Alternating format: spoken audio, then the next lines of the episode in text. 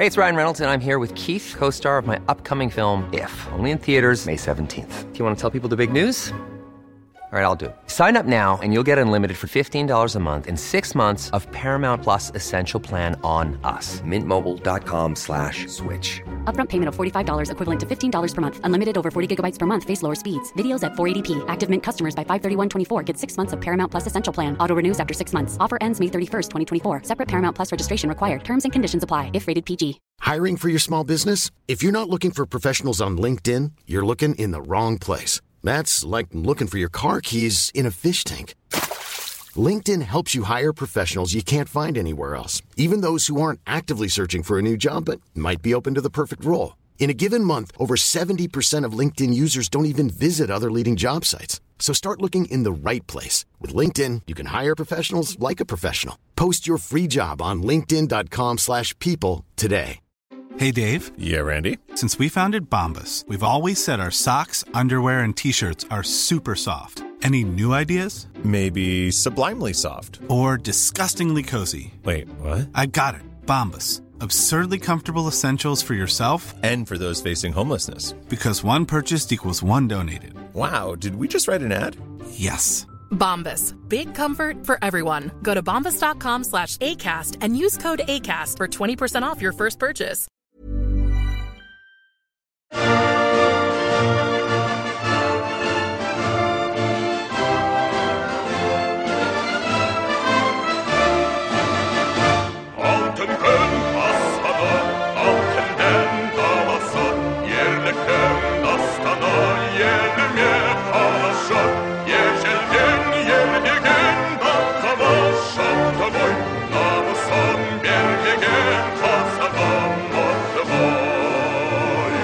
Og hjertelig velkommen til eh, 198 land med meg, den bebartede geografen fra Stokke i Vestfold. Og jeg har med meg i dag min kjære venninne, eh, forfatter og fast gjest her i podkasten Erika Fatland. Velkommen hit. Tusen takk. Vi er jo egentlig her bare for å eh, fortsette på vårt påbegynte prosjekt, som eh, er en grundig gjennomgang av Kasakhstan. Det er mye å si om eh, Kasakhstan. Ja, det er det, altså. altså. Det er jo derfor man må gjøre det over to episoder. Over 14 samfulle dager. Må Jeg syns vi skulle vurdere tre episoder. Jeg. Syns du det?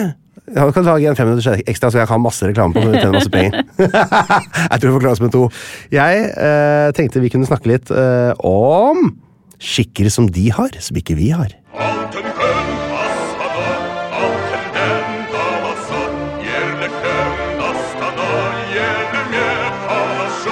Du var jo inne på dette med kuzku. Ja. Kuzku. Som var denne eh, hestesporten hvor en eh, mann eh, rir etter en dame. Men en annen ting som jeg har eh, funnet her, Ernar, eh, som jeg ikke visste om, det er altså når kasakhstanske menn entrer et rom med innbyggere av begge kjønn, så håndhilser de visstnok ikke på kvinnene, eh, men til gjengjeld hilser de med begge, hen, på, begge hender på alle menn i rommet. Kjente du, Er det noe du kjenner deg igjen i der? Jeg ble ikke utsatt for denne begge Men hender-saken. Men eh, ble, de håndhilste på meg, altså. Ja, de gjorde det. Så der har det skjedd noe. Men eh, de behandler vel ikke meg som de behandler sine egne, da. La du merke til at det var noen som plystra innendørs da? Nei. Ja, for det er ifølge kasakhstansk overtro eh, direkte årsak til at du får et liv i fattigdom. Så det, det var jo godt at ikke du så den eh, Ja, men, til alt hell da, så tilhører jeg den minoriteten som ikke kan plystre, gudskjelov. kan du ikke plystre? Nei, jeg får det ikke til. Jeg, du, jeg, Aldri fått det til. kunne det før, men så har jeg hatt en liten, liten opp, jeg måtte operere bort en liten sånn syste på leppa. Og etter så klarer jeg nesten ikke heller. Veldig irriterende. Det er bedre enn det jeg får til, i alle fall. Så sies det at kasakhstanere ofte serverer kjøtt på en symbolsk måte. eh, I hvert fall i noen deler av landet sikkert. At barn de får ofte kjøtt fra ører for at de skal høre bedre etter og for at de skal eh, bli mer lydige. da. Og at, for at folk med dårlig vokabular ofte får servert tunge. eh, og så videre. Hva, eh, hva ville du blitt servert ut fra dette resonnementet? Eh, Nå spiser jeg jo ikke kjøtt, så jeg fikk Nei. jo aldri gleden av å teste ut av dette her. Du må bli servert hjerne, du, for det står på helt bort, bort, borti der. Ja, eller, eller hjerne. Jeg er enig, er hjerte, kanskje. Hjertet, ja. Så hjerteløs som jeg er. Er det så utrolig søtt og koselig, da? Så sier de at eh, de, i hvert fall de, Nå har jeg vært på en sånn nettside hvor man kan lese her Det her er sånn man gjør det i Kasakhstan. Lær dette før du reiser bort. Og Der står det også at man kan vinke etter alle biler langs veien om man ønsker skyss. Det er helt normalt at folk stopper. Man blir enige om en pris, og så er det bare ut og kjøre. Ja, eh, sånn er det i store deler av tidligere Sovjetunionen. Ja. Det er sånn i Russland også, i hele Sentral-Asia. Og at det ikke alle biler er i teorien en eh, pirattaxi. Ja, og det er det jo i hele verden.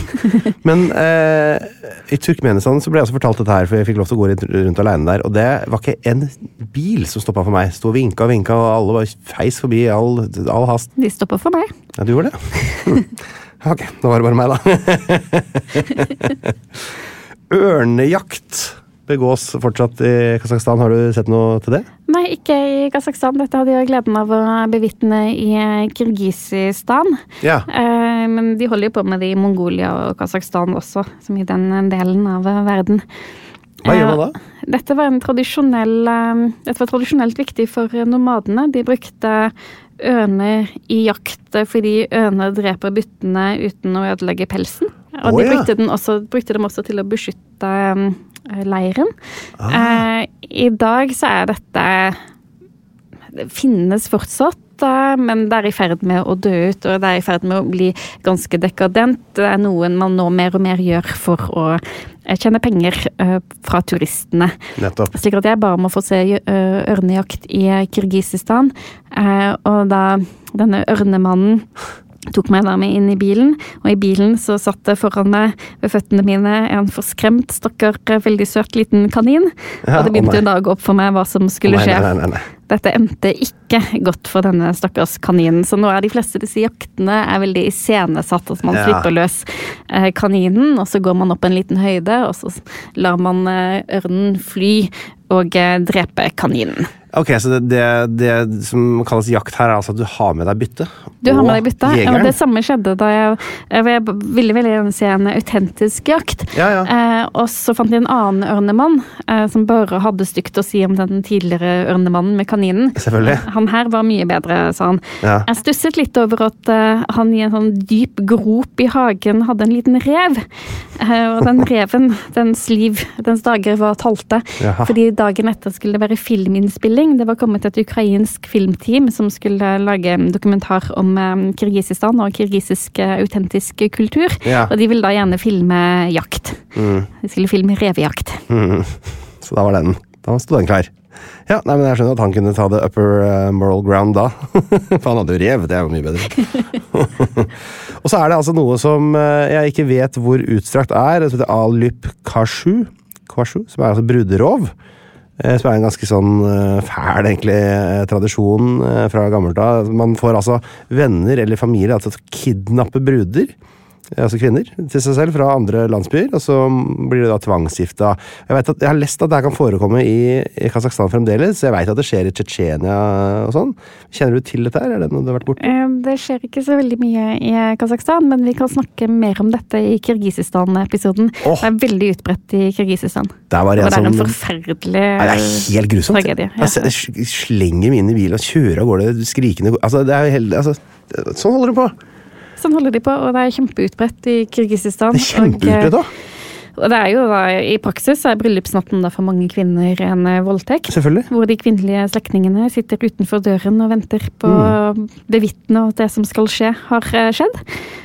Og det er jo da slik at når bruden ankommer bryllupet, som er blitt kidnappet, og, og kommer til bryllupet, så er, så er jo festen gjerne i full gang. Så den eneste som ikke visste at hun skulle gifte seg den dagen, er ofte bruden selv. Det, er, altså, det, ja, det, er, det passer veldig fint under kategorien skikker som de har, som ikke vi har. For den uh, hadde jeg ikke kommet langt med her til lands, tror jeg.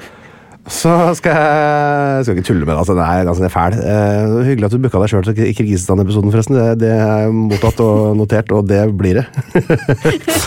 Men eh, så vil jeg også notere at eh, nyttårsaften det feires selvfølgelig ikke to ganger i året. Det er Ingen som feirer nyttårsaften to ganger i året. Nei da, de feirer den tre ganger i Kasakhstan. Da har du den selvfølgelig vanlige som skiller eh, årstallene. Husker du de to andre? Det er vel det som de på russisk kaller Stari Novi God, som er eh, det gamle nyttår. Ja. Etter den gamle ortodokse kalenderen. Det er da 14. januar, tror jeg. Men feirer de også Navros, eller? Ta det på norsk, takk. Eh, ja, men det er det persiske nytter, men de har kanskje oh, en annen nytter. Det tredje vet jeg ikke. Det er noe som er 22. mars, eller noe rundt der, i hvert fall, som er markerer vårjevndøgn. Jeg vet ikke om det er 22. mars hvert år eh, de, de feirer det, men det er i hvert fall i forbindelse med vårjevndøgn. så skal det også Ja, være. høres det ut som det dette persiske nyttår. Ja. Men eh, nå, nå føler jeg at jeg er på veldig tynn is her, for nå bare gjetter jeg vilt. Jeg vil ikke ha deg på tynn is, da må vi komme oss over på en eh, kategori som jeg tipper du har greie på. Da lurer jeg på hvordan styres sjappa nå for tida?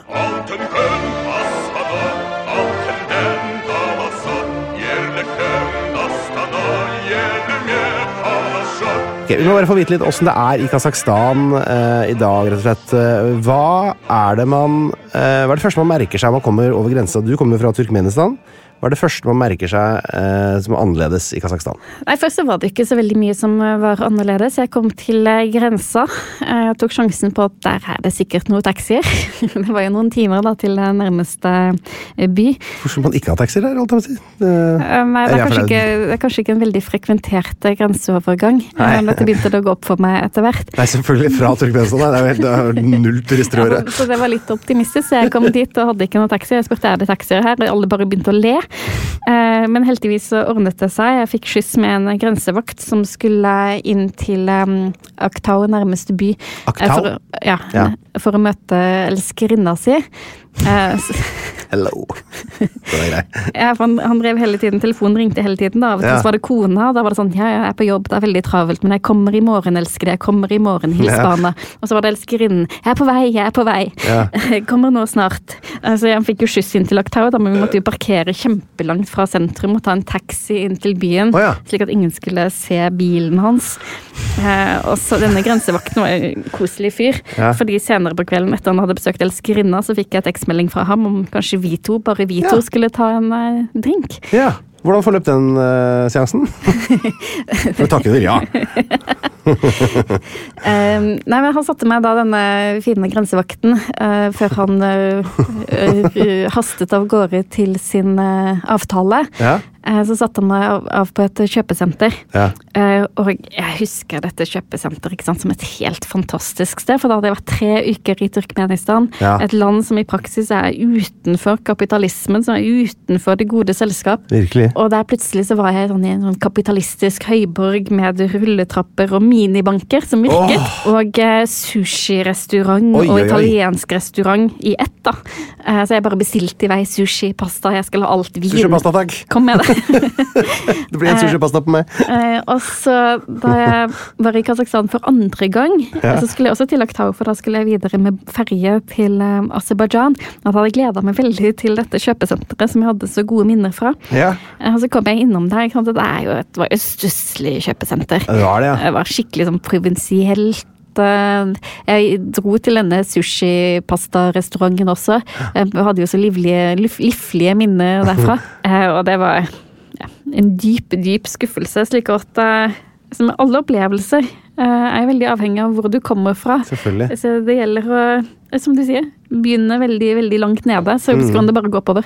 Det er, jo det, det er jo en viktig beskjed egentlig da, til de nordmenn som har lyst til å reise fra Norge til Kasakhstan. At det er ikke sikkert at det som vi forteller som veldig flott her nå, faktisk er så flott. Lettere stemning i Kasakhstan. Man kan snakke fritt enn i andre deler av det området. Ja, man kan det. Eh, Man kan, man kan gå i pos eh, politisk opposisjon, kan man, eller altså i hvert fall snakke fritt om det. Man kan eh, snakke fritt, eh, men man bør ikke skrive fritt på Facebook eller andre mer offentlige steder. Hva betyr det? Betyr det at det ikke er en angiverstat, men at det er allikevel kontrollerende, eller hva? hva? Altså Sammenlignet med Turkmenistan, så kommer jo, som Bondevik var inne på, eh, Kasakhstan ganske heldig ut av det, sånn når det gjelder ytringsfrihet og demokrati. Eh, men det er jo et land eh, uten ytringsfrihet. Altså, de har stengt veldig mange internettsider, veldig mange aviser. Ja. Um, Nord-Otan-partiet, som akkurat har skiftet navn til et navn som jeg i farten ikke kommer på. Sikkert Nur Sultan. Det er jo det helt dominerende partiet. Ja. Eh, Nå så jeg at den nye presidenten akkurat i en tale lovet eh, for bot og bedring og forbedringer, og sa at nå skulle det bli mye enklere å stifte nye partier. Det har jo Ja. i praksis vært helt umulig. Så vi får jo se om det blir noe av. Da jeg tror det ikke før jeg får se det, men det er jo veldig gledelig hvis det blir noe av. Ja, for nå begynner vi å komme inn på det som skjedde tidligere i år her. Jeg skal bare et par ting til. for at det, vi, bare, vi, får er, vi må liksom bare få det på papir. Det er et diktatur, ikke sant? Og eh, vi har fått en ny president for et par år siden. Eh, men er det sånn at han Nazarbayev fortsatt bestemmer litt etter sin avgang, eller er det liksom Ja, så? Nazarbayev, Nazarbayev ble utnevnt av Gorbatsjov Ja. uh, i 1989 som en leder for det kasakhstanske kommunistpartiet. Mm. Og så i 1991, da Kasakhstan eh, ble selvstendig, til eh, alles overraskelse i Kasakhstan, må man jo kanskje legge til. De hadde folkeavstemning tidligere i 1991 om eh, hvorvidt eh, Sovjetunionen skulle Eller om hvorvidt Kasakhstan skulle forbli en del av Sovjetunionen eller ikke. Ja. Over 90% stemte for. Ja, ja. Altså I den grad man kan stole på folkeavstemninger i Sovjetunionen. ja. Nei, det er Um, Kasakhstan var det siste landet som erklærte seg uavhengig av alle sovjetrepublikkene. Så sent som 16. desember 1991, altså bare ti dager før eh, Sovjetunionen var historie. ja. Men da fortsatte eh, Nursultan Nazarbayev å styre landet. Og det fortsatte han med skikkelig lenge. Eh, og i eh, 2015 så ble han jo da Jo. gjenvalgt med imponerende 97,7% av stemmene. Fantastisk. Ingen tegn til Ingen nordmenn har noen gang klart slitasje der i gården. Eh, Folk var fremdeles veldig glad i sin president. Eh, Men så i 2019, til alles overraskelse, eh, så gikk han av. Ja. Og da ble han som var leder for senatet, Kasim eh, ble da, som ifølge Grunnloven, mm. eh, president. Og alle måtte jo da kaste seg over Google for å prøve å finne ut hvem, hvem er denne Tokayev. Ingen hadde jo hørt om ham før. ikke sant? En karrierediplomat med Kina som eh, spesialfelt. Ok. Det er nyttig, det.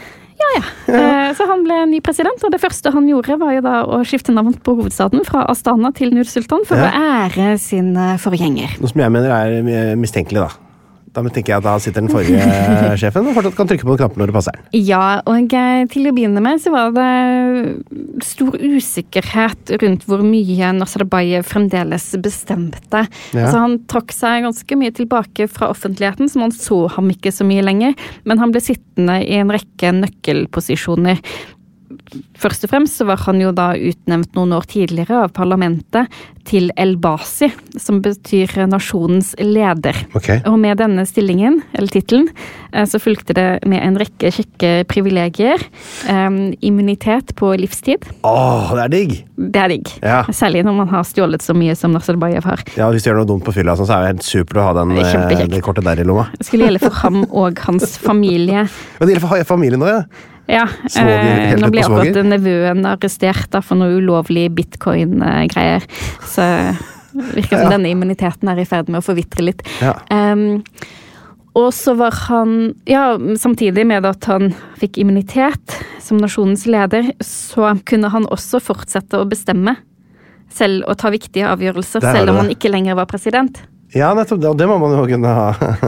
Det er veldig kjekt. ok. Og så var han leder for det mektige Sikkerhetsrådet. Mm. Og så var han også leder for eh, partiet som frem til 1. mars het Nur-Otan-partiet. Som i praksis det eneste partiet i Kasakhstan. Så han ble jo sittende liksom, kjekt plassert her og der, selv om det nå var Tokayev som eh, ledet landet. Vil du da si at har Tokayev den samme, eh, hvis han må gå av noen gang, gud forby, eh, at, eh, at eh, han kan bestemme videre også, eller er dette noe som følger bare Dette var bare et privilegium for eh, Nazarbayev. Eh, Landets første president. Så får vi se om Tokayev har evne til å flikke litt på noen grunnlover og ordentlighet, han òg. Det er jo mange av de som Når du sitter lenge nok, så hender det at du klarer å få smidd det til. Ja, den som lever, får se. Ja, det gjør nok han. Men det hadde jo skjedd en eh, dramatisk utvikling de siste ukene og månedene i eh, Kasakhstan. Det er jo faktisk grunnen til at egentlig vi kom i gang med denne podkasten her, og nå må vi vel komme oss dit. På tide å komme til poenget. Nå må vi komme til poenget, for det var jo altså protester og demonstrasjoner som oppsto blant oljearbeidere nå tidlig i år, helt i starten av året. Spredde seg videre i befolkningen. Kan ikke du da eh, hjelpe oss med å forstå bakgrunnen for opptøyene, eh, og hvordan det har utvikla seg, og, hvor vi er nå? Ja, eh, Det nye året begynte jo med at Kasakhstan var på alles eh, lepper. Den 2. januar var det vel, så brøt det ut eh, demonstrasjoner i Janauzen, Mm. Den ligger ved Kaspihavet, også helt eh, vest i Kasakhstan. Og protestene dreide seg først om at øh, høye, galopperende høye øh, drivstoffpriser, eller gasspriser Det er veldig mange i Kasakhstan som kjører på flytende gass. De var Og kjører biler på flytende gass? Å ja, det var plutselig blitt eh, doblet eh, over natten, disse prisene. Eh, og det var folk sinte over og begynte å protestere. Okay. Og så spredte disse protestene seg veldig raskt til eh, andre deler av landet. Og folk marsjerte ut i gatene og protesterte. Ikke lenger bare mot eh, drivstoffprisene, men nå forlangte de regimeskifte og demokrati.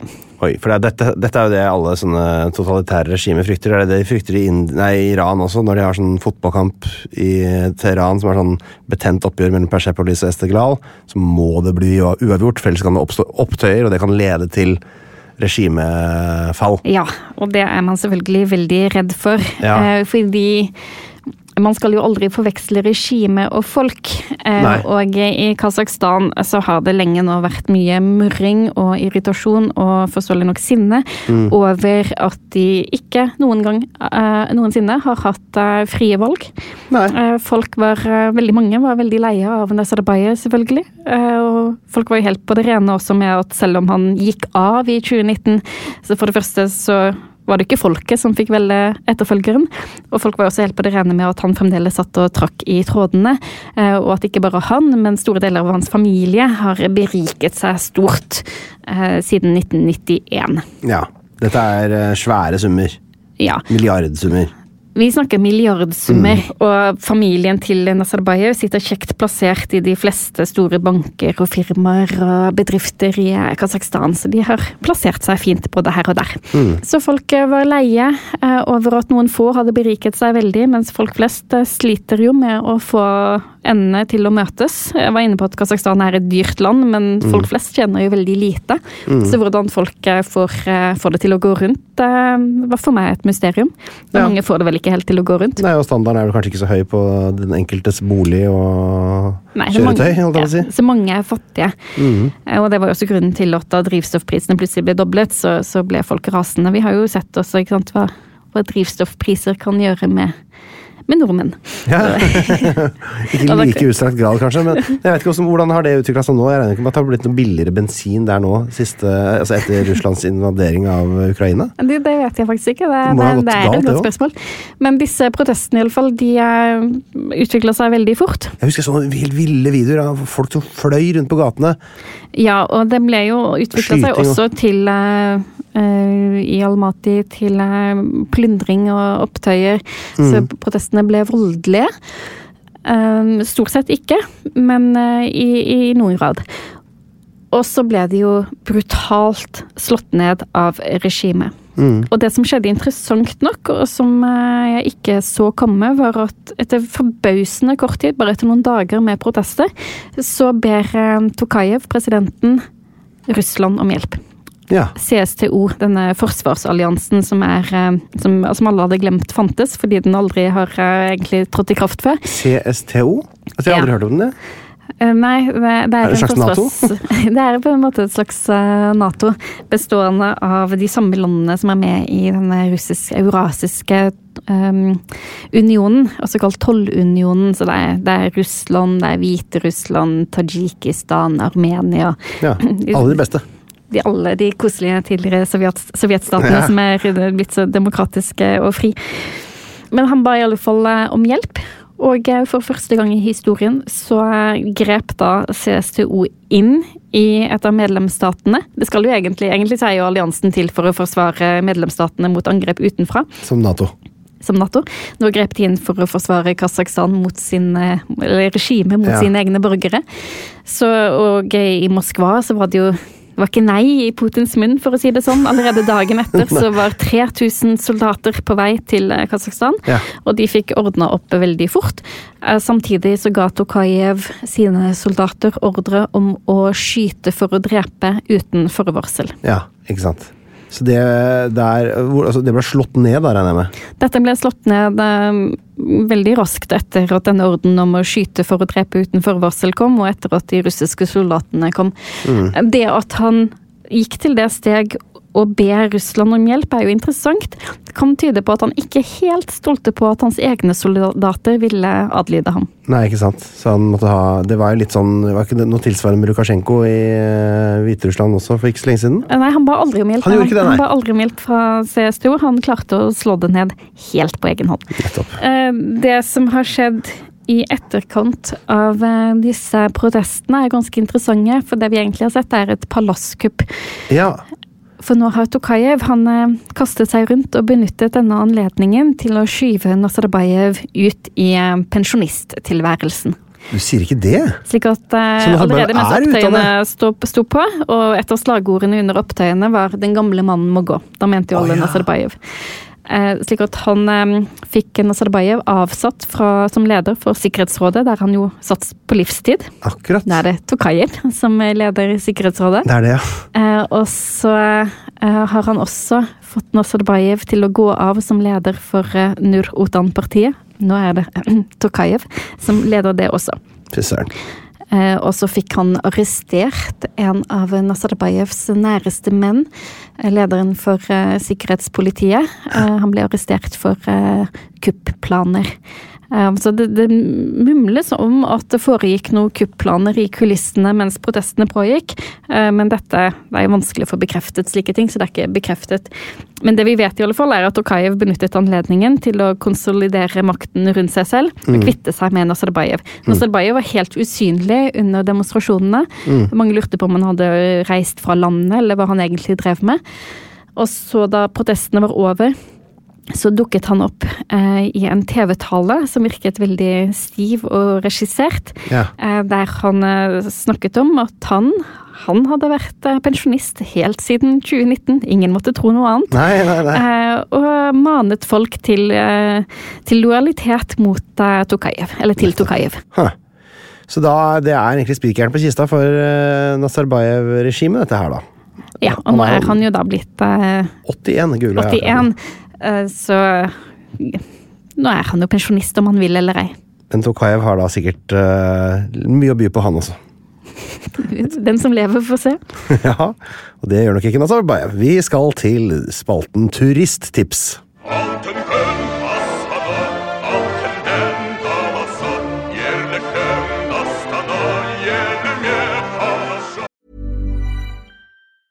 Selling a little or a lot? Shopify helps you do your thing however you cha-ching. Shopify is the global commerce platform that helps you sell at every stage of your business. From the launch your online shop stage to the first real life store stage, all the way to the did we just hit a million orders stage. Shopify is there to help you grow. Shopify helps you turn browsers into buyers with the internet's best converting checkout. 36% better on average compared to other leading commerce platforms because businesses that grow grow with Shopify. Get a $1 per month trial period at shopify.com/work. slash work. shopify.com/work. slash work. I'm Sandra, and I'm just the professional your small business was looking for. But you didn't hire me because you didn't use LinkedIn jobs. LinkedIn has professionals you can't find anywhere else, including those who aren't actively looking for a new job but might be open to the perfect role, like me. In a given month, over 70% of LinkedIn users don't visit other leading job sites. So if you're not looking on LinkedIn, you'll miss out on great candidates like Sandra. Start hiring professionals like a professional. Post your free job on linkedin.com/people today. Planning for your next trip?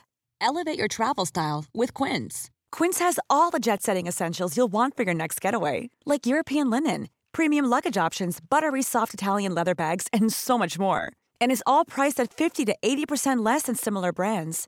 Plus, Quince only works with factories that use safe and ethical manufacturing practices. Pack your bags with high-quality essentials you'll be wearing for vacations to come with Quince. Go to quince.com slash pack for free shipping and 365-day returns.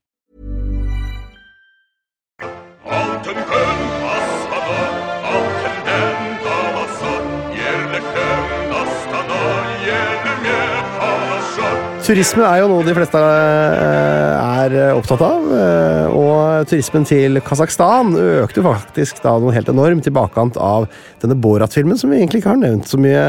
Vi er jo, en seriøs podkast her. Eh, Det, tidobla turismen, visstnok har jeg lest et eller annet sted. Og det er jo litt artig med tanke på at filmene ble filma i Romania. eh, Så det er jo ikke egentlig noe i den filmen eller de filmene da som man kan besøke. Men det er mye annet. eh, Og kan jo prøve meg på et par, par forslag jeg har funnet på internett Det er over eh, kule turistting å gjøre i, i Kasakhstan. Så kan du bedømme eh, hva du syns. Hva med å besøke havnebyen Aktau? Det har du gjort. Eh, syns du det er, er det verdt det? Korte svaret nei. Det er litt artig med en landlocked land som har da øh, øh, vaskeekte havneby, da. Men det gøye med Akta er at den byen har ikke gatenavn. Den har bare mikrodistrikter. Eh, slik okay. at hver adresse består liksom av tre tall. Eh, Mikrodistrikt eh, og kvartal og nummer på huset. Så når du sier disse tre magiske tallene, så finner taxisjåførene frem. Ja, jo ja, men for så vidt. Altså, det er jo ikke så logisk at alt skal hete sånn Karsten Langslets allé eh, og Miriam Pettersens gate. Det er jo ikke logisk, det heller. De har jo én gate, da. De har én gate! Nazarbayev Selvfølgelig. Og den har vel blitt bytta ut, har det ikke det? Med Tokajevs gate, sikkert. Jeg tester den her. Baikonur eh, Cosmodrome. Det er altså et lite område i Kasakhstan som eh, Russland egentlig, Det er vel egentlig russisk jord i Kasakhstan, for de har leasa dette her fram til 2050. Eh, vet du hva det er for noe? Ja, jeg besøkte det. Ja, det det. Eh, Det krever eh, nitid planlegging og et ganske stort budsjett for å besøke. Eh, Null det- stress. Null stress. Dette eh, drives jo da av um, hva er det det heter? Roskosmos, tror jeg. Som er da Russlands svar på NASA. Mm. Eh, Slik at det er, det russisk administrasjon man eh, kommer i kontakt med når man skal dit. Mhm. Og da må man søke om tillatelse til å besøke Baikonur 50 arbeidsdager i eh, forkant. Ok, så det må man da ha 50 arbeid, altså 70 dager før, da. Ja. Hvis du skal ta bort to. Så da jeg skrev Sovjetistan, så tror jeg at jeg var akkurat litt for seint ute. Det var bare 49 arbeidsdager Nei, i forkant, så da gikk det ikke gjennom. Fikk du ikke lagt inn én ekstra vakt på slakterhuset?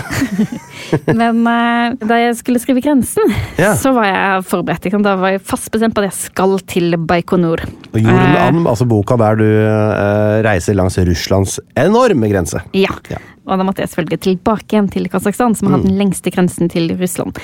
Og da kom jeg meg til Baikonur. En drøy togtur fra Almaty tar eh, over et døgn. Mm. Endelig var jeg fremme. Jeg hadde betalt i dyre dommer, fordi dette eh, Her har de monopol. Det er jo gjerne veldig sånn entusiastiske romfartsnerder som drar dit for å se en rakettoppskyting. Jeg hadde også meldt meg på til en oppskyting. For det skytes opp fortsatt deg, det er en av de få aktive stedene på planetene. da, Ja, de, de skyter fremdeles opp der.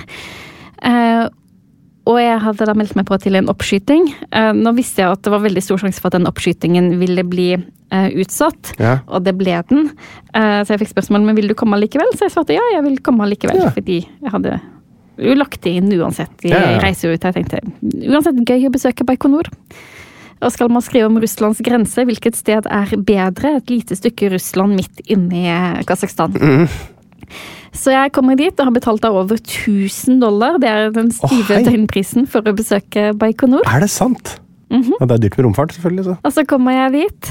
Guiden min er forsinket, kommer løpende heseblesende og henter meg ved togstasjonen etter en god stund etter at toget har dratt videre. Ja. Men jeg er tilgivende og glad for endelig å være i Baikonur. Mm. Og så kjører vi da inn i byen, mm. og han skal bare inn og ordne noen papirer og sånn, og jeg får streng beskjed. Ikke gå ut av bilen. Hvis du går rundt her uten guide, så, kan, så er, så er vi i trøbbel. Da kan du få bot. Så jeg Ja. holder meg lydig i bilen. Og så kommer han ut igjen fra dette senteret. og Ser litt sånn stressa ut. Og så sier han til meg Erika, eh, det er eh, problemer her i Baikonur. Vi har verken strøm eller vann, så jeg skal kjøre deg til en leilighet der du skal få hvile litt ut etter reisen. Og så sier jeg ja, men jeg, jeg trenger ikke hvile, og jeg har jo betalt de dyre dommer. Jeg tenker på disse 1000 dollarene jeg har betalt, Ja, ja, og sant, klokken tikker og går. Eh, så, men nei, nå, men du skal til en eh, leilighet for å hvile. Ja, Men jeg vil ikke hvile, så jeg har vært 20, over 24 timer på toget. Jeg er skikkelig uthvilt. Nei, nå skal du hvile. Og så kjører han meg til en leilighet i en sånn blokk eh, litt i utkanten av sentrum. Ja. En skikkelig sånn sliten sovjetbygning hvor det står noen veldig slitne folk utenfor. Og så går vi inn i oppgangen og inn i en sånn leilighet som ikke ser ut som den har vært vaska på noen måneder. Um, og så går vi inn dit, og så sier han ja, nå kan du jo Hva skal jeg gjøre, sier jeg. Nei, du kan jo pakke ut. Ja, men skal jeg ikke bo på hotell? Jo, jo, jo, du skal bo på hotell. Um, nei, men hva skal jeg gjøre nå, da? Nei, du kan jo se på TV. Jo, men det er jo ikke noe strøm. Nei, den kommer sikkert tilbake igjen. Og så går han. eh, Og lukker døren bak meg, og jeg hører hvordan han låser den. Altså, der Nei, sitter jeg, låst inne i en skitten leilighet i Baikonur uten, uh, uten strøm. Og så tenker jeg nå, nå er det nok. Så jeg finner frem telefonen og skal ringer til reiseselskapet og har hisset meg opp, og nå skal jeg klage. Ja. Og så har jeg jo ikke dekning, da, fordi Nei, det kasakhstanske SIM-kortet virker jo ikke i Baikonur. Fordi det er Russland, liksom? Ja. Nei, shit, altså. Så der blir jeg sittende og stirrer på den litt sånn triste sovjetiske tapeten. Ja. Eh, og lurer på når eh, min guide Marat eh, kommer tilbake. Og etter en times tid da, så kommer han. Eh, og så bruker vi sånn kort oppsummert resten av dagen på å eh, spise frokost, og så, så spiser vi lunsj. Og så drar vi og bowler, og jeg får aldri besøkt kosmodromen. Fordi det som viser, det, viser seg, eller det han aldri sier til meg direkte, men det jeg etter Ja. hvert skjønner, er at jeg har ikke tillatelse til å være i Baikonur. Det er et eller annet som har gått fryktelig galt. Ja. Ingenting er i orden, og hele Roskosmos de er i Moskva på et eller annet seminar. Så det er ingen der. Hvordan gikk det med de pengene? Det ble jeg litt, litt sånn nysgjerrig på som, som forbrukerinspektør her. Det jeg fikk, jeg fikk faktisk refundert Nei. eh, store deler av de pengene. Jeg klaget til eh, reiseselskapet uten sånn noe veldig stort håp om at dette ville gå gjennom. Er et russisk selskap, eller kasakhstansk? Ja, det var kasakhstansk. Ja, du verden, yes. Ja, det var jo en liten solskinnshistorie, det, da. ja, ja. Når enden er god, er allting godt. Så der har du aldri vært, i Kosmodromen. Nei. Nei, nei, nei, men de som har vært der, det er jo i hvert fall uh, Juri Gagarin. Da. Han ble skutt opp derfra. Og Sputnik, denne artisten. Og Laika. Uh, hva sa du? Og Laika. Og Laika, ikke minst, har jo også blitt skutt opp derfra. Stakkar. Det gikk jo ikke så bra med Laika. Uh, men det er jo ikke så rart. De er jo ikke lagd for å være i verdensrommet. Valley of Balls. Har du hørt om det? Nei. Det, det høres verre ut enn det er. Eh, Altså, Torysj kalles det også. Det er altså et merksnodig område, en sånn fjellformasjon, hvor en eller annen ko-ko eh, form for erosjon har gjort at det ligger en haug med digre, tre-fire meter eh, diameter store steiner overalt, helt runde. Dit kan man besøke, men da har ikke du noe eh, innspill på det? Jeg har ikke det, men det ligger i nærheten av Almaty, gjør det ikke? Det veit ikke jeg noe om. For det sto ikke på den lista over fun facts jeg fant. Så det var en kombinasjon av to. Det var den blinde ledet den døve gjennom akkurat den uh, lille faktabolken der. Lake Kaindi er altså en innsjø som eh, ble til etter 19, eh, altså et steinras i 1911 som gjorde at det blokkerte en hel dal. Så forma det en innsjø som gjorde at skogen nede der den døde, mens stammene ble stående igjen. Så det, det, ser, altså, det står opp av vannet, så det ser ut som en merkelig innsjø spiddet av altså grå spyd, som man sikkert kan sette pris på å besøke. Der var ikke du. Nei, men jeg skjønner jo nå at det er veldig mye jeg har gått glipp av, så jeg må tilbake til eh, Kasakhstan. Det er et kjempeland! Men jeg, jeg vet ikke om det kvalifiserer som sånn, du, sånn must go-fakta. det er det nok ikke. Så er det Aralsjøen. Vil du si at det er et sted eh, verdt et besøk? Området rundt, i hvert fall? Eller, eller er det for farlig? Eh, nei, det er altfor strabasiøst å komme seg dit. Eneste måten Ja. å komme seg dit på er med tog, og det er ikke verdt å sitte inne i den jernsaunaen i halvannet døgn eh, for å komme til dette stedet dominert av alkoholikere og sprøytenarkomane. Det var en ganske tydelig uh, TripAdvisor-tilbakemelding, det der. Én stjerne. Issyk Kurgan. Det er altså en 2300 år gammel gravhaug, og i denne her så ble det funnet annet en flott sølvkopp med inskripsjoner, men også The Golden Man. Har du hørt om The Golden Man? Ja, det ringer en bjelle, men jeg har ikke sett han selv, tror jeg. Nei, det er altså Det kan være en kvinne, for øvrig. Det har de ikke liksom funnet ut, da. Men eh, det er et eh, skjelett med krigsutrustning av gull, og det ser jo helt ellevill ut, eh, og regnes som da kasakhstansk viktigste arkeologiske funn. Så det er altså rett og slett bare en gammel soldat eller soldatinne. Det kan jo være kvinner som kriga altså for eh, mange tusen år siden, som da er ren gullutrustning. Den står utstilt eh, ved Isik Kurgan, da. Og så kan man altså reise ut i naturen, se spektakulære dyr som snøleoparder. Hvor var det du så det? Du hadde sett det Ja, det, var i Nepal. Det var i Nepal, det. Så kan du se ørkenvaran. Det er altså en 150 cm lang øgle som av en eller annen mystisk grunn liker seg i Kasakhstan. Eh, Så er det noe som heter palasskatt. Som er bare en vanlig Ser ut som en vanlig, litt, litt rar vanlig katt som er litt farlig. Synes det er litt artig. og så er det noe som heter russisk steppeskilpadde, som i 1968 ble det første dyret til å reise i bane rundt månen og komme trygt tilbake til jorda. For det klarte jo ikke Laika. Men skilpadden klarte seg. Tenk at det var, det var to skilpadder som var det første som, uh, levende vesen som vi, eh, surra rundt månen og kom tilbake igjen. De har fått for lite oppmerksomhet. Ja, Det syns jeg de har gjort altfor lite ut av. Det er nesten så de hadde passa inn i spalten Jøss.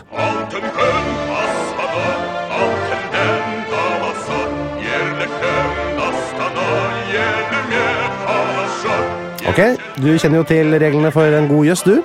Det skal ikke være helt wow, men det skal ikke være utrolig kjedelig heller. Så vi har en eh, liste her vi skal gå gjennom med jøssfakta jøss-fakta om Kasakhstan. Og vi har allerede vært inne på en av dem, men det kan hende det er klippet ut, så jeg tar det likevel. Grensa mellom Russland og Kasakhstan er verdens nest lengste grense mellom to land. 6846 km. Yes. Og den lengste er selvfølgelig USA og Canada. 8893 km. Ok, nå kommer en ordentlig jøss her. Kvinner fikk stemmerett 26.8.1920. Samme dag som i USA. Yes. Ja, Kasakhstan og USA på samme dag, da, gitt. Jeg tror liksom at USA skal være foran der, men nei da. Det er ikke så veldig sånn frampå på sånn likestilling som i USA, faktisk. Kasakhstan går foran. Det er sant, det. det er, hvem, hvem tror du får en kvinnelig president først? Nei, Det var jo mange som trodde at de ville få det da Nazarbayev gikk av. Datteren hans var jo soleklar favoritt. Dariga. Heter hun da Nazarbayeva? Ja, Nazarbayeva. Men eh, etter at denne Tokayev tok over, så er hun skjøvet ut i kulda. Nei, men kanskje Tokayeva tar over, da, hvis er hans datter eh, når den tid kommer. Europas lengste vei, E40, den går fra Calais i Frankrike til Ridder i Øst-Kasakhstan. Jøss. Tenk på det. Har tenkt på det. Superlang vei. Den kan du kjøre. Jeg har vært i Ridder. Har det? Ja, ja. Har de en egen ost der borte?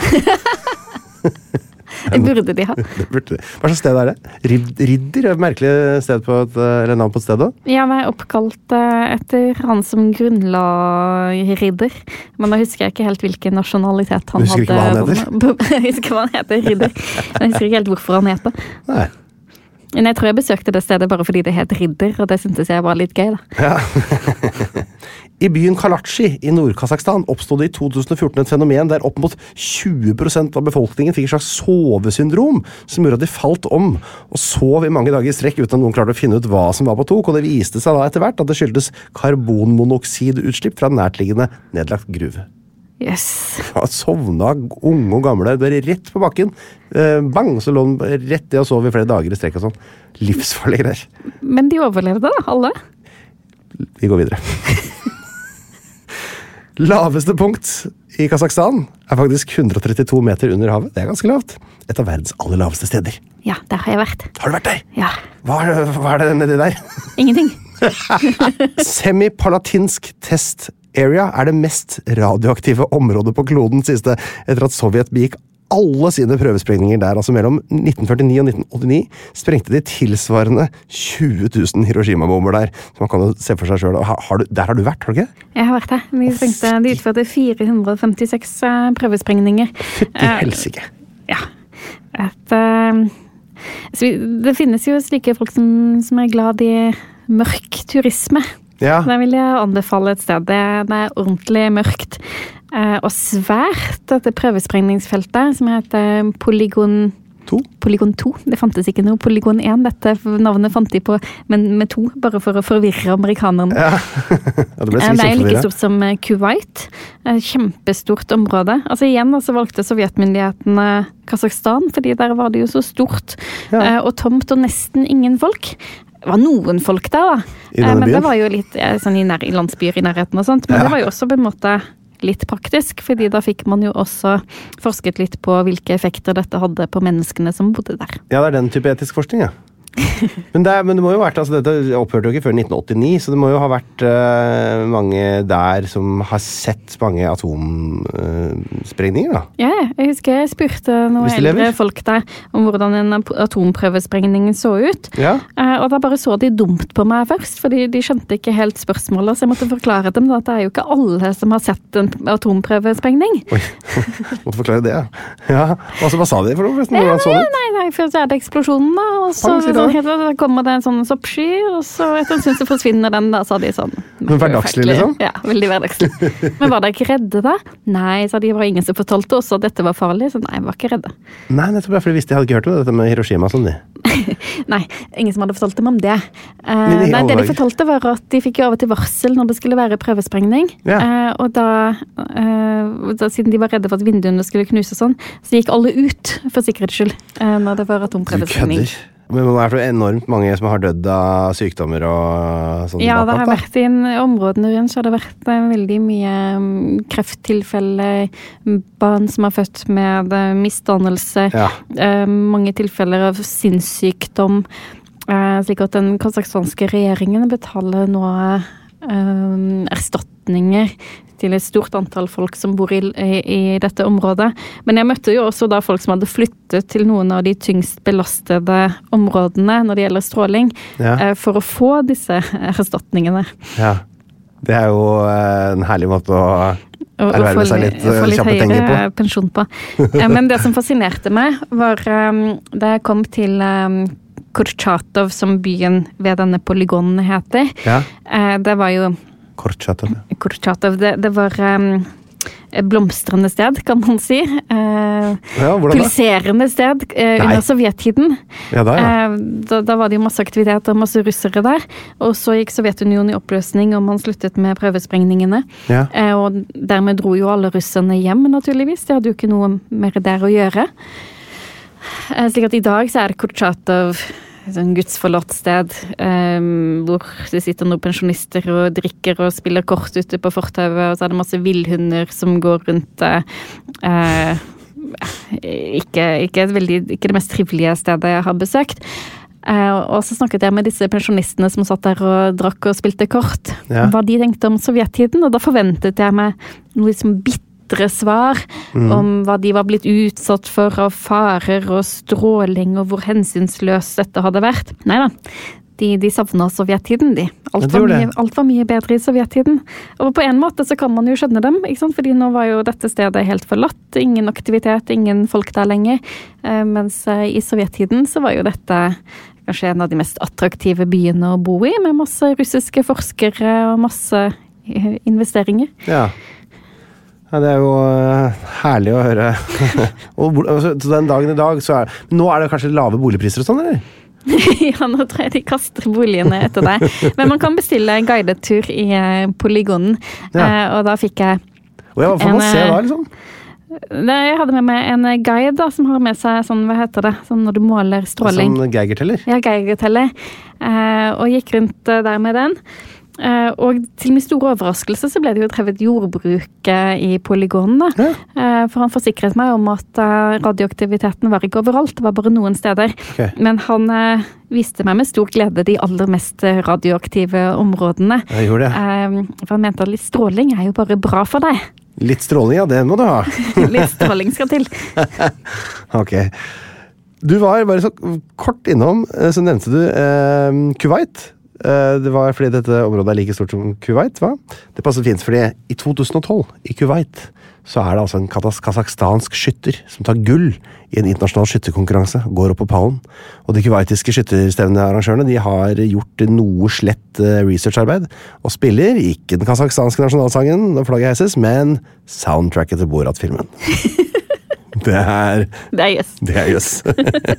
og litt trist. 1989, da det fortsatt var Sovjetunionen som var paraplyen til Kasakhstan, så hadde kjøttproduksjonen i landet falt til et så lavt nivå at landbruksministeren på eh, det tidspunktet foreslo at de skulle drepe og slakte millioner av migrerende ender som kom forbi. Huff da. Men det ble avvist! Det ble Hurra, avvist. gode nyheter! Så Hyggelig for endene, da. Ja, veldig bra for endene. Vi må ta en eh, runde med noen lytterspørsmål før vi sender deg hjem.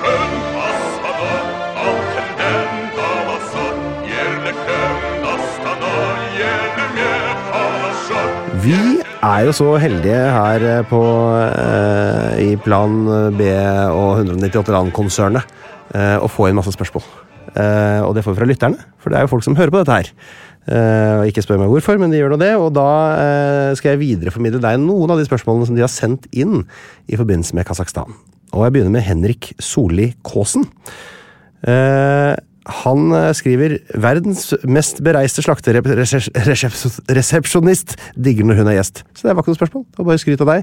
Det er bare for å vise at det er faktisk mer eller mindre bare skryt av deg jeg får inn her. Så eh, det er ikke så mange spørsmål som det er skryt. Ja, men Bare fortsett med disse lytterspørsmålene, du. Dette var veldig trivelig. Ja, jeg skal gjøre det. Vi går videre til Lilly Merete Næss. Hun har et spørsmål med, hvor han bejakter litt info. Hun skriver hva har endra seg i Kasakhstan siden hun, da mener hun deg, skrev Sovjetistan?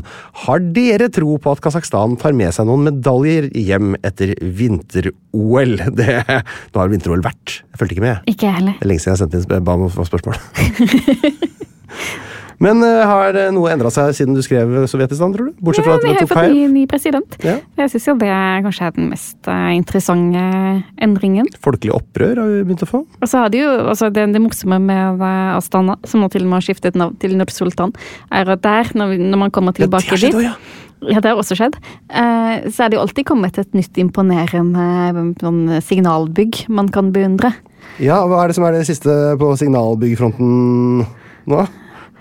Er ikke spør så vanskelig, da. Jeg bare sier sånn på generelt grunnlag at det er alltid et nytt signalbygg å glede seg til. De har det derre tårnet som holder en sånn ball i, eh, i Nur-Sultan der. Eh, Beiterektorene. ja, nettopp! Ja. Det, er, det er svært, er det ikke det? Eh, 197 meter, eller 97 meter. Det er i alle fall for 197 å- eller 97? Eh, Ett av dem. Ja. Eh, For, for å feire at eh, det var i 1997 at eh, Astana, som nå heter Nur-Sultan, Ja. ble Kasakhstans nye hovedstad. Eh, og, og man kan ta heis opp i dette tårnet, som da Mhm. ser ut som en slags fotball. Eh, og i dette tårnet så er det da en sånn trekant av ekte gull med et fingeravt eller håndavtrykk i. Eh, og kan jo alle gjette hvem sin håndavtrykk eh, det er. Eh, og da kan man legge hånden sin i dette håndavtrykket. Ja. Eh, og så skal man lukke øynene og først sende en hilsen til presidenten. Slik var det i alle fall da jeg var der, men da var det jo en annen president. Og så skulle man ønske seg noe. Tror du de har fått en ny lanke oppi der fra nåværende president Tokayev, eller tror du det fortsatt er Han skal sikkert ha sitt eget tårn, tror du ikke det? Jo, det vil jeg tro. Jeg håper de også har sånn som i Nord-Korea, et sånn heis inni det tårnet som går like fort som sånn eh, heis mellom de som bygger med to etasjer. Sånn 0,1 km i timen opp. Så man kan ha god tid til å ha awkward stillhet med sin lokale guide. Fredrik Jordhøy eh, spør hvordan er den generelle levestandarden i Kasakhstan? Hvis jeg har skjønt dette riktig, så er dette en av de mer velstående landene. Og er det morsommere eller kjedeligere å besøke Kasakhstan sammenlignet med andre stanland?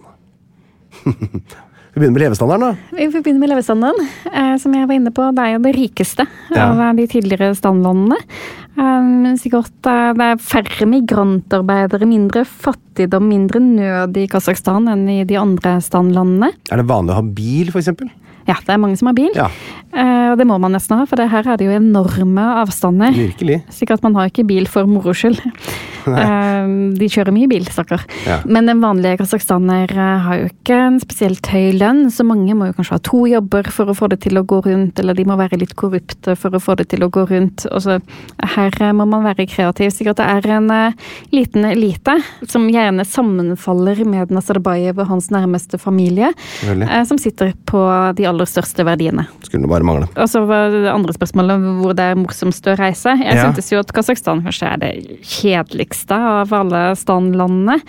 Eh, og det er jo ikke egentlig fordi Kasakhstan i seg selv er kjedelig, men det er fordi de andre standlandene er så mye morsommere og har så mye mer å by på. Ja, og da, Når du sier mer å by på, hva er det du tenker på da, egentlig? Av uh, galskap, eller av liksom sånn Ja, så Når det gjelder galskap, så er det jo ingen som slår uh, Turkmenistan. og virker jo de andre standlandene og lederne deres uh, liksom kjedelige i sammenligning.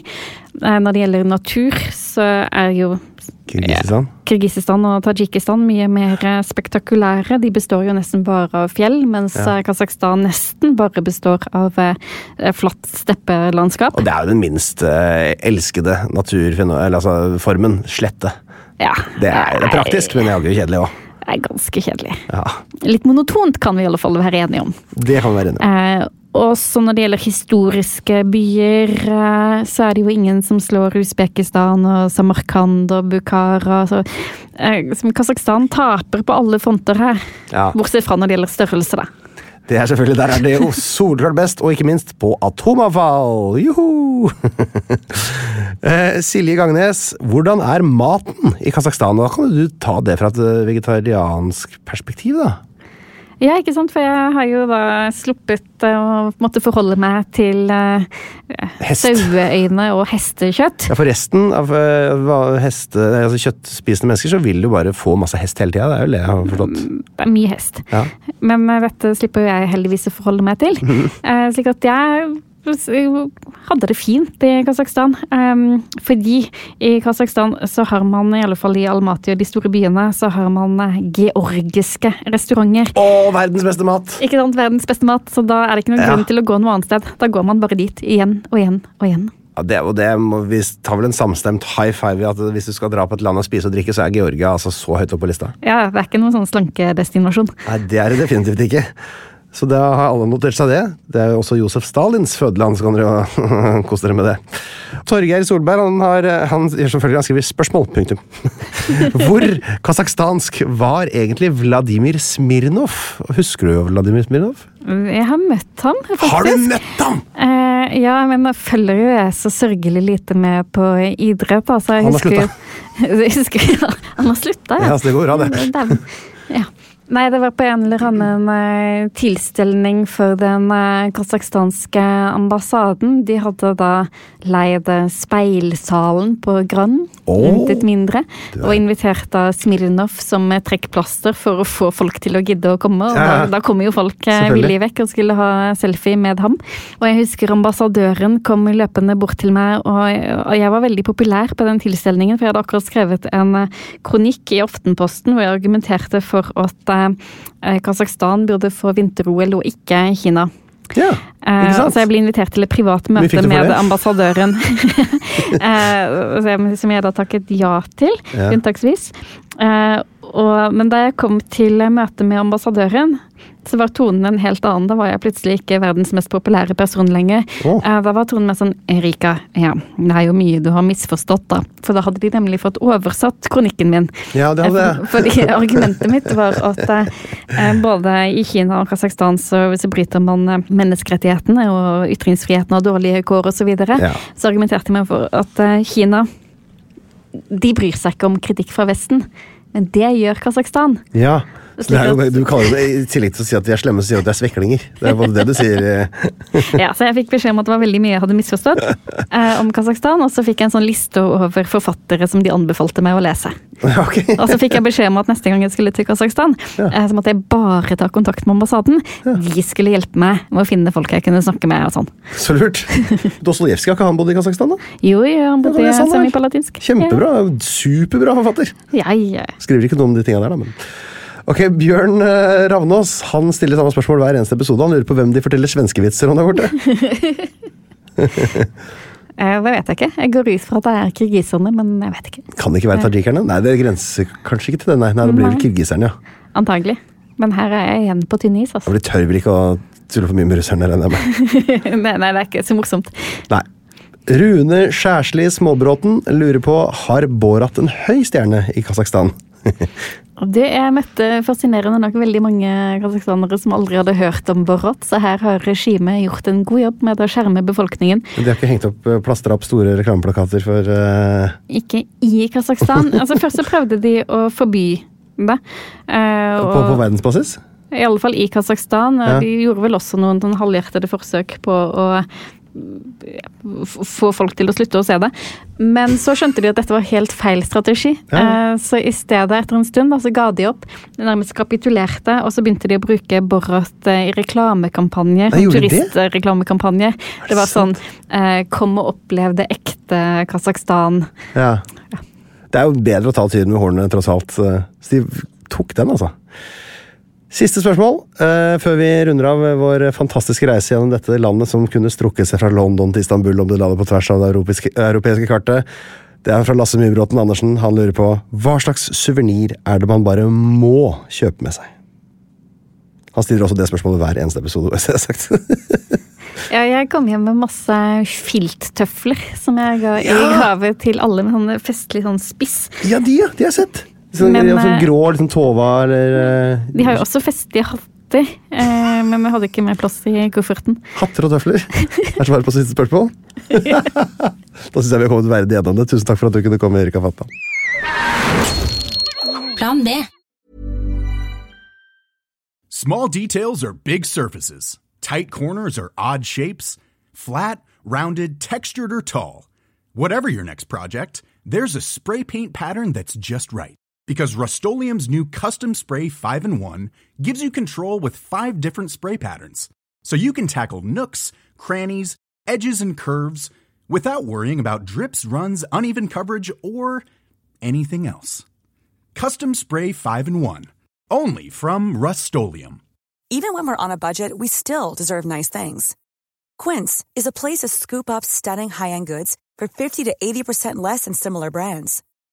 They have buttery soft cashmere sweaters starting at $50, luxurious Italian leather bags, and so much more. Plus, Quince only works with factories that use safe, ethical, and responsible manufacturing. Get the high-end goods you'll love without the high price tag with Quince. Go to quince.com slash style for free shipping and 365-day returns. Planning for your next trip?